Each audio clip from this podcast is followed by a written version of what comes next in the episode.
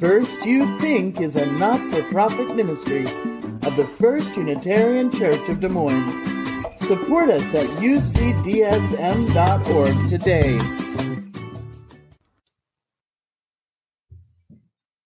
In 2019, I served as celebrant in a service that our senior minister, Amy Petrie Shaw, offered about gender identity.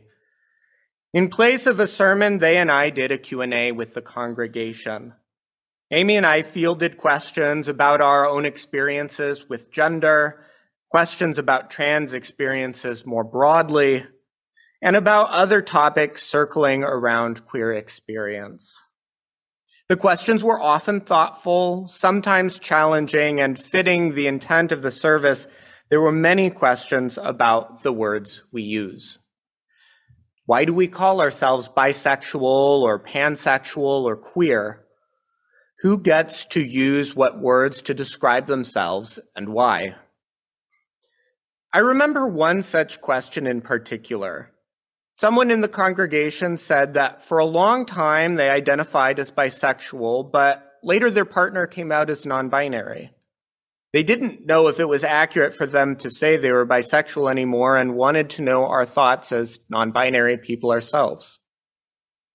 Speaking for myself, I answered that I identify as bisexual, as a non binary person, because it fits.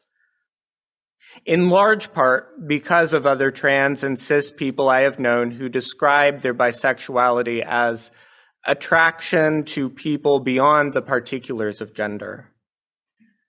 Some people might find this definition more expansive than they're used to, but as we heard in our first reading, bisexuals have defined themselves in many and varied ways for decades, and yet still found connection in that single word. This history has played an important role in shaping the words I use to describe myself and why. Over the years, I've found that I use words to describe myself not only because of who I am, but because of who I'm connected to. This value of connection to other people is important to any community built around identity or shared experience. Whether you're trans, whether you're queer, or even if you're Unitarian Universalists. While identity labels can clarify our experiences or set us apart from other people, they can also help us realize the deeper connections we have with one another. As you might imagine, the 20 or so minutes we had in that forum weren't enough to dig into these complex questions. However, if you're an LGBTQ person or you spend a lot of time listening to people who are, these questions and debates about terminology may sound familiar to you. We're all on a spectrum, both for sexual orientation and gender identity, as Isabella Gonzalez wrote in our opening words. We all want to belong. We want to connect with people who experience the world like we do when that world often alienates us. Finding words and labels can help us clarify our experiences and understand them in a broader context. In a 2018 article for Slate, Alex Myers wrote that many coming out stories begin with an internal clarity. I felt this way my whole life, mixed with external confusion. I didn't know how to explain it. Resolving when the person meets either an out person who acts as a life model or encounters a term that explains what they have been feeling in language.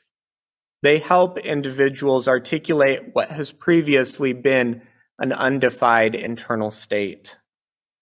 Whether a word, a person, or a community, encounters like these help people understand that their feelings, attitudes, and behaviors don't exist in isolation.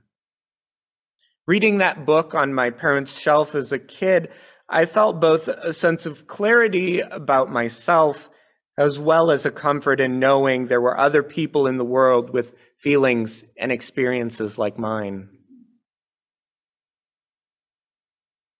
These words we use to describe ourselves can help connect us to people with similar experiences across time and space and they can feel like a refuge.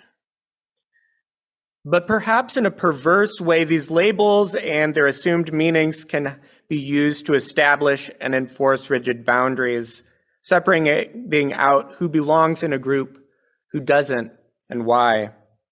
Later in her article, Isabella Gonzalez alludes to the experiences of alienation from gays and lesbians that some trans, bisexual, and asexual people feel at times.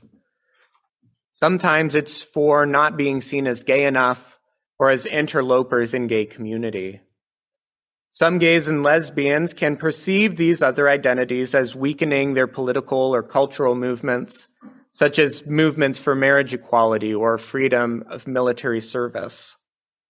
Or even that, in Myers' words, by advertising an increasing array of identities, the community will appear too on the fringe and become an easy target for mockery from cisgender and heterosexual establishments.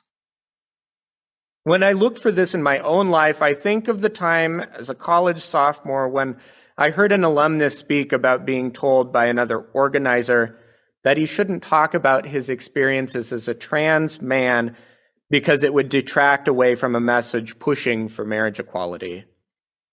I think of all the times I've heard bisexual and asexual friends talk about feeling and experiencing alienation for not being gay enough, or having the assumed ability to pass as straight. Even more narrowly, I've known pansexuals who assume bisexuals are trans exclusionary because they assume bisexuality can only mean attraction to men or women assumed as such since birth. I've also heard bisexuals accuse pansexuals of recreating the wheel of being attracted to multiple genders. So we're faced with this irony. The tools we look to for our own liberation can just as easily be used to separate us out based on the perceived threats of technicalities, ignoring the common experiences, interests, and oppressions we face as LGBTQ people. I think this boxing out is facilitated in part by an individualistic attitude to identity markers and expression. Many of the narratives I've encountered around identity and labeling prioritize individual interest and experience. I hear this sentence Myers uses to close his article, saying, Everyone deserves a name. While this is accurate, I also find it cuts the scope of the issue down to personal choice. It ends the sentence before considering the community and connection that exist beyond individuals' needs and experiences. And it's not a narrative I can easily fit over my life's experiences. That book on my parents' shelf, it's so amazing, set me down a path to learn more about myself and other queer people, the names we call ourselves and each other. While it was true at the time that I liked boys, I also had soft feelings for girls. And as a young teen, I understood myself as bisexual. As I grew into young adulthood, I felt that interest in women was more limited, and I found it easier to tell other people I was gay when I first came out. In college, I knew more people with many different genders and sexual orientations, and I felt I could be more nuanced in how I explained myself. I remember calling myself a panromantic gay for a while, which at the time felt like a way I could express the possibility of having romantic feelings for people of any gender, while at the core of it, just being another guy who was mostly interested in other guys. I later came to know myself as non binary and transgender and not really much of a guy at all. I clarified then that I was pansexual, but later fell away from feeling represented by that word.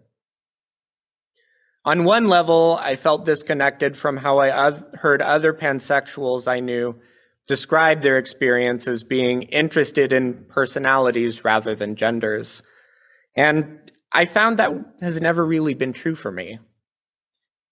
But I really came back home to calling myself bisexual because of the other bisexuals I've known in my life. I think of my friend April, a non binary person who talked often about their experiences in bi activist groups in Minneapolis. Our first reading, which since its publication has sometimes been called the Bisexual Manifesto, has also been incredibly important to me. I take a lot of comfort and guidance knowing that even 30 years ago, bisexuals were pushing back against preconceived notions of who we are and how we feel. Even when we are making room for the wide variety of personal experiences we can have, still choosing to call ourselves by the same name, still recognizing that the similarities connecting us are stronger bonds than the difference that set us apart. This is why I say I'm bisexual, not just of because of who I am or how I feel, but in recognition of who I'm connected to across time and space. All of this is to say I may deserve to have a name, but which one?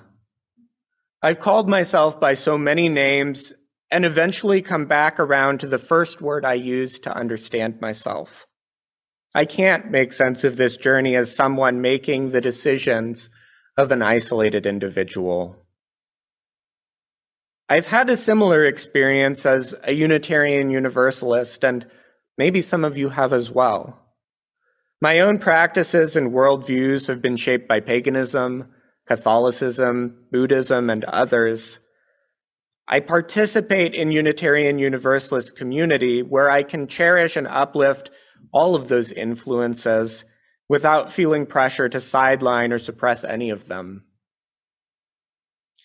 I am a Unitarian Universalist because I value being connected in community to people with a broad range of spiritual and ethical traditions. The richness that comes from that connection is why I'm here. We are not Unitarian Universalists because of one thing we believe, or one way we practice, or one source we honor. We are Unitarian Universalists because of the common vision we have for our lives and the world, and for the connections we have with one another.